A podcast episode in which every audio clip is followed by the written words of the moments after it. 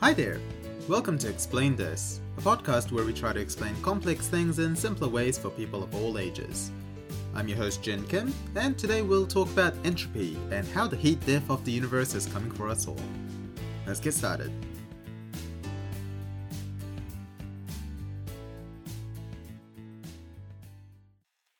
If there's one universal truth in life that I've learned in my 3 decades of life, it's that the entropy of an isolated system never decreases over time.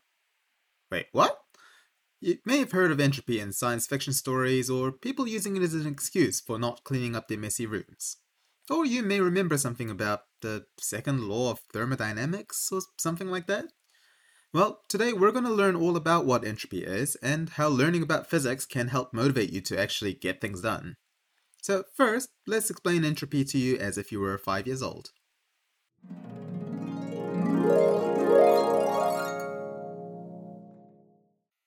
Imagine you have an awesome Lego spaceship. It took you the whole week to build this massive, intricate feat of engineering, and just put it on display in your room. Hooray! But then your jerk of a little brother knocks into it, and the spaceship comes crashing to the ground. Oh no! You can imagine what would happen next. The tens of thousands of Lego pieces that you painstakingly assembled in perfect order to make the ship, they'll just crumble like dust, scattering the pieces all over your bedroom floor, making it a minefield for your bare naked feet. But why? Why do the Lego pieces always shatter and scatter? Why do things always tend to get messy and disordered? Can't we get lucky just one time and see the Lego pieces pile up neatly into an organized heap? Even better, if everything happens randomly in the universe, why don't we ever hear of cool stories like the Lego pieces just happening to sort themselves perfectly by color, or assembling into a different kind of spaceship? Oh, silly Billy. If only the laws of physics allowed for this. Unfortunately, entropy means that everything will become more chaotic and disordered as time goes by, but never the other way around. You, the universe, and everything you care for in it are going to die and fade away into nothingness in the face of time. Happy birthday, kid. Enjoy your Lego.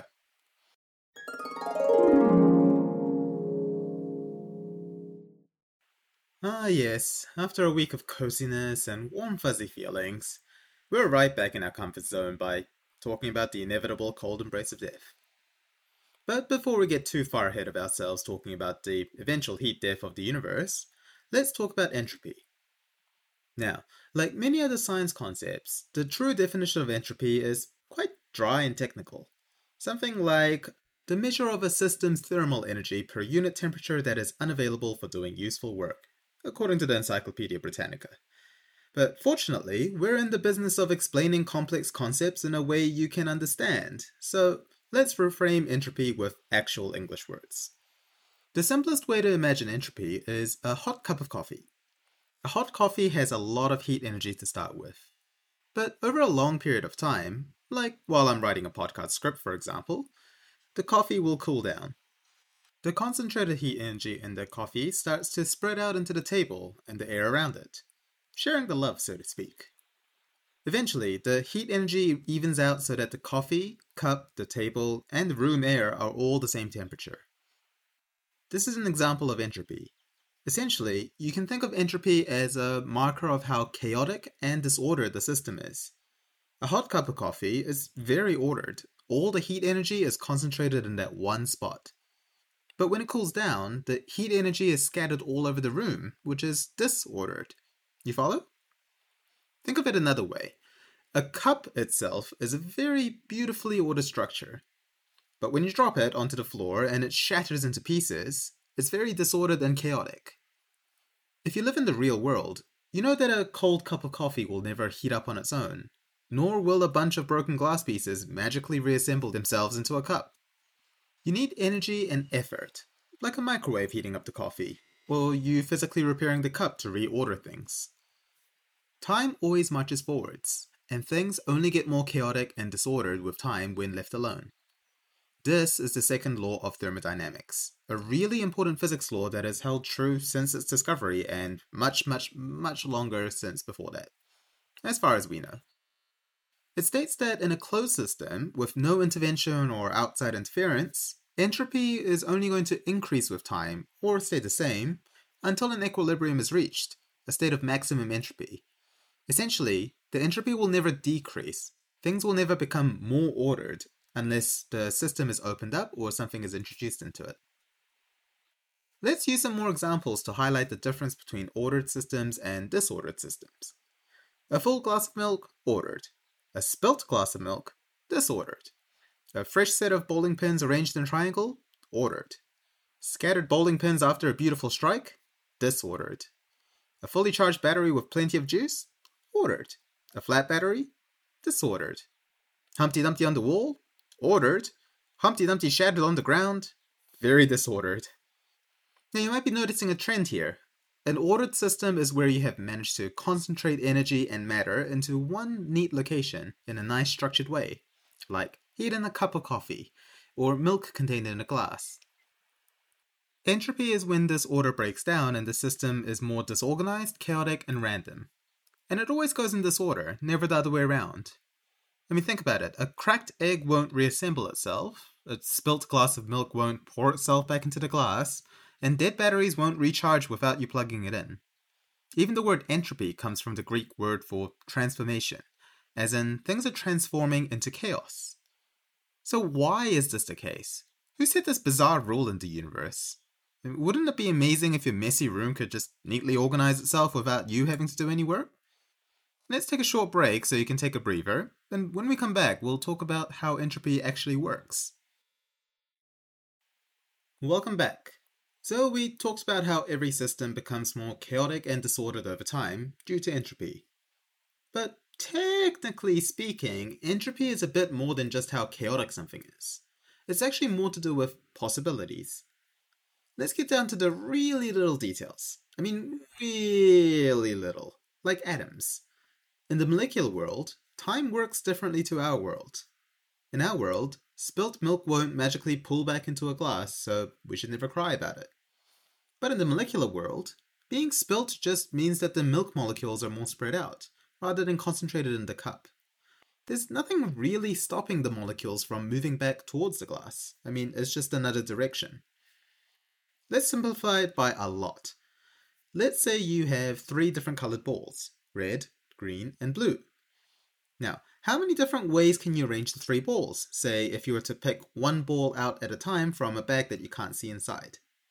Well, you could have red, green, then blue, or red, blue, green, or blue, red, green. All in all, you'll have 6 different possible ways to arrange the balls. So it turns out entropy is just a fancy way of saying the number of possible arrangements. If you want a specific order, like red, green, blue, then it's only one possible arrangement out of 6. But if you don't care about the order, as in disorder and chaos, then you have 6 possible arrangements. Therefore, a disordered state is just statistically more likely than an ordered state. This is essentially why entropy always increases rather than decreases. It's just statistics and maths. But aha, you'll say, what about that 1 in 6 chance where you do get the order you want? Doesn't that mean there's always a chance that entropy might decrease? Well, technically, you see, the way statistics works is that the more variables and bigger the number of objects, the less the chance of a specific outcome is. I mean, we were talking about just 3 balls now, but if you have 30 balls, the chances of one outcome is already 1 in 265 billion, and you have a lot more than 30 molecules in a glass of milk. So when it comes to our macroscopic world, the chance of order is infinitesimal, like very, very, very close to 0 to the point that it's negligible. It's less likely than a monkey playing with a typewriter somehow perfectly typing out Shakespeare's Hamlet, or a pile of cogs being thrown on the ground and magically assembling themselves into a pocket watch. Statistically speaking, disorder always wins, because it's just much more likely to happen. There's a much, much larger number of possibilities of energy being spread around, rather than having it confined to a specific place. Like if you scatter a jar of marbles on the ground, there's many, many more ways you can randomly arrange those marbles on the room floor, compared to when it's just all bottled up in the jar. So there's no magical agent of chaos telling molecules and systems to be more disordered and for entropy to increase. It's just stuff obeying the laws of random chance. This is entropy. And this is why death is coming for us all eventually.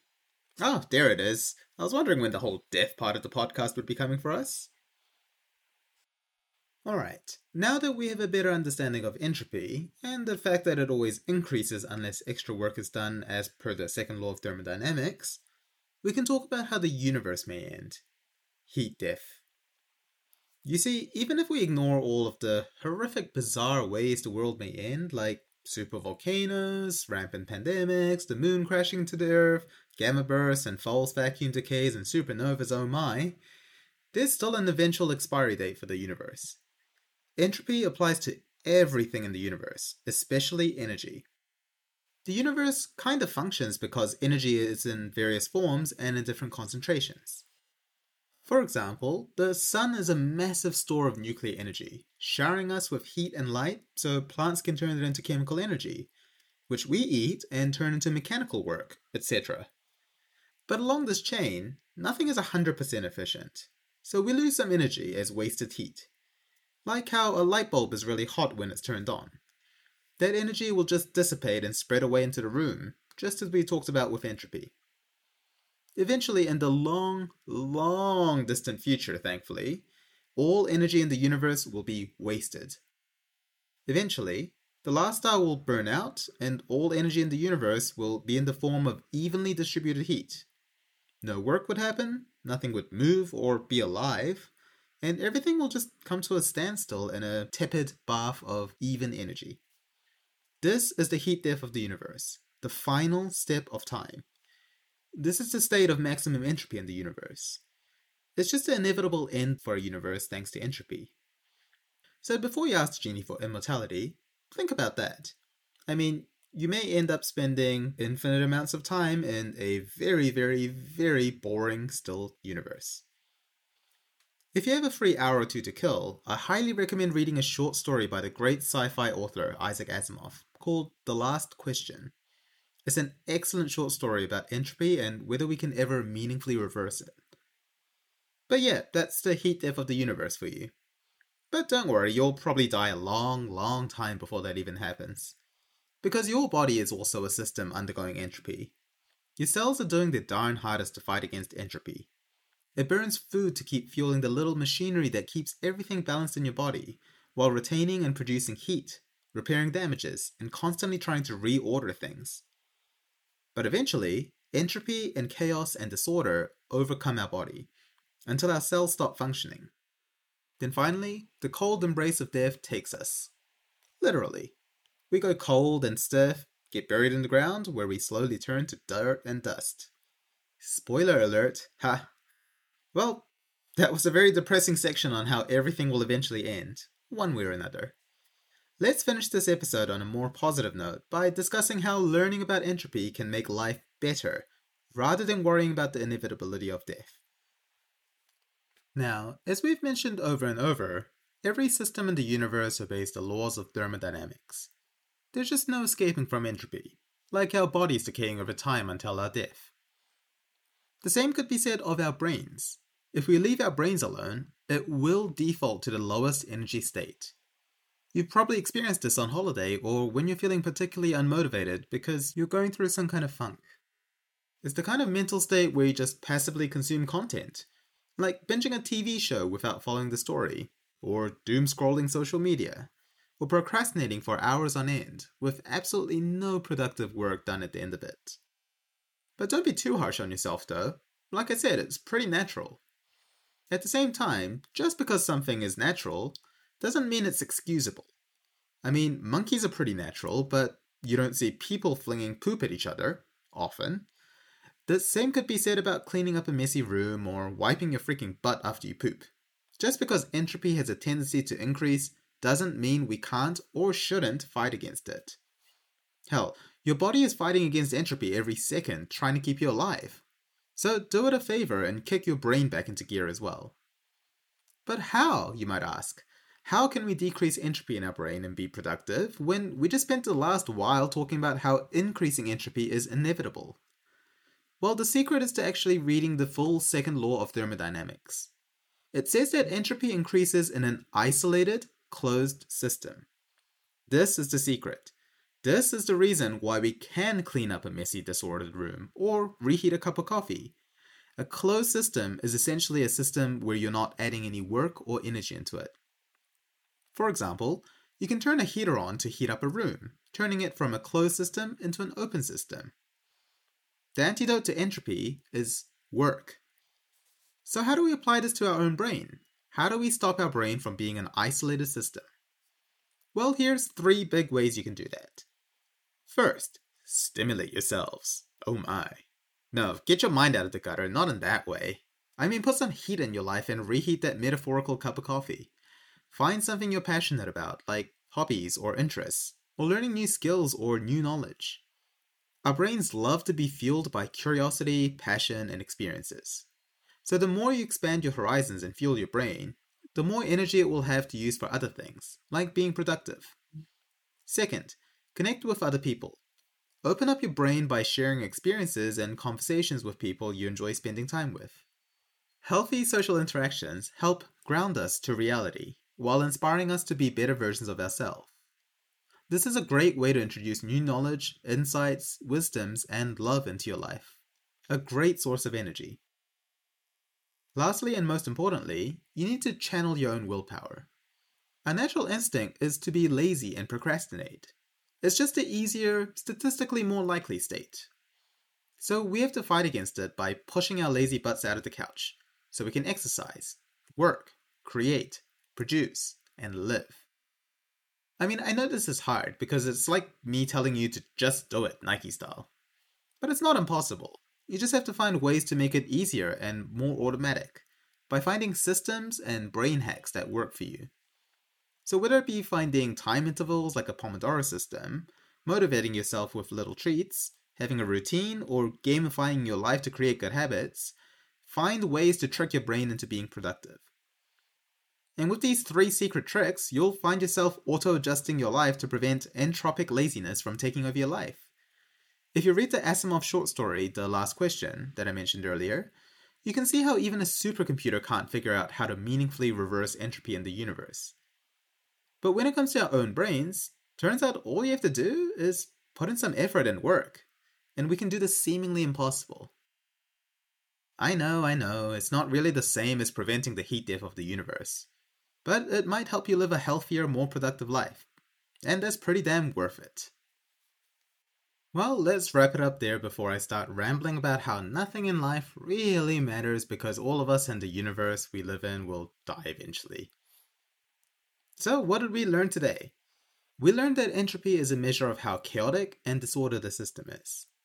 We learned that actually, entropy is really the measure of how many possible arrangements you can have in a system, and how disorder and chaos happens to be the statistically most likely outcome, because it's so unlikely to have everything neatly ordered. We learned that in a closed, isolated system, entropy never decreases over time. So eventually, all the heat and energy will equilibrate in the universe, and it will undergo what's called heat death. We learned that entropy affects everything from a cup of coffee to our body, but most importantly, our brains. Lastly, we learned that the secret to fighting back entropy and laziness is to introduce work and energy into the system. So stop being lazy and force yourself to do something productive today.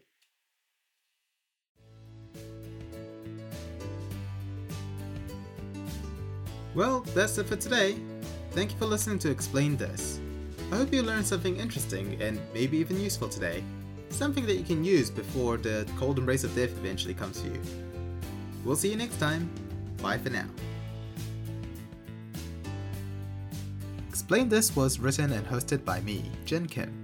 If you'd like to suggest a topic or just send a lovely message, you can email me at explainthiscast@gmail.com or follow me on Facebook or Twitter.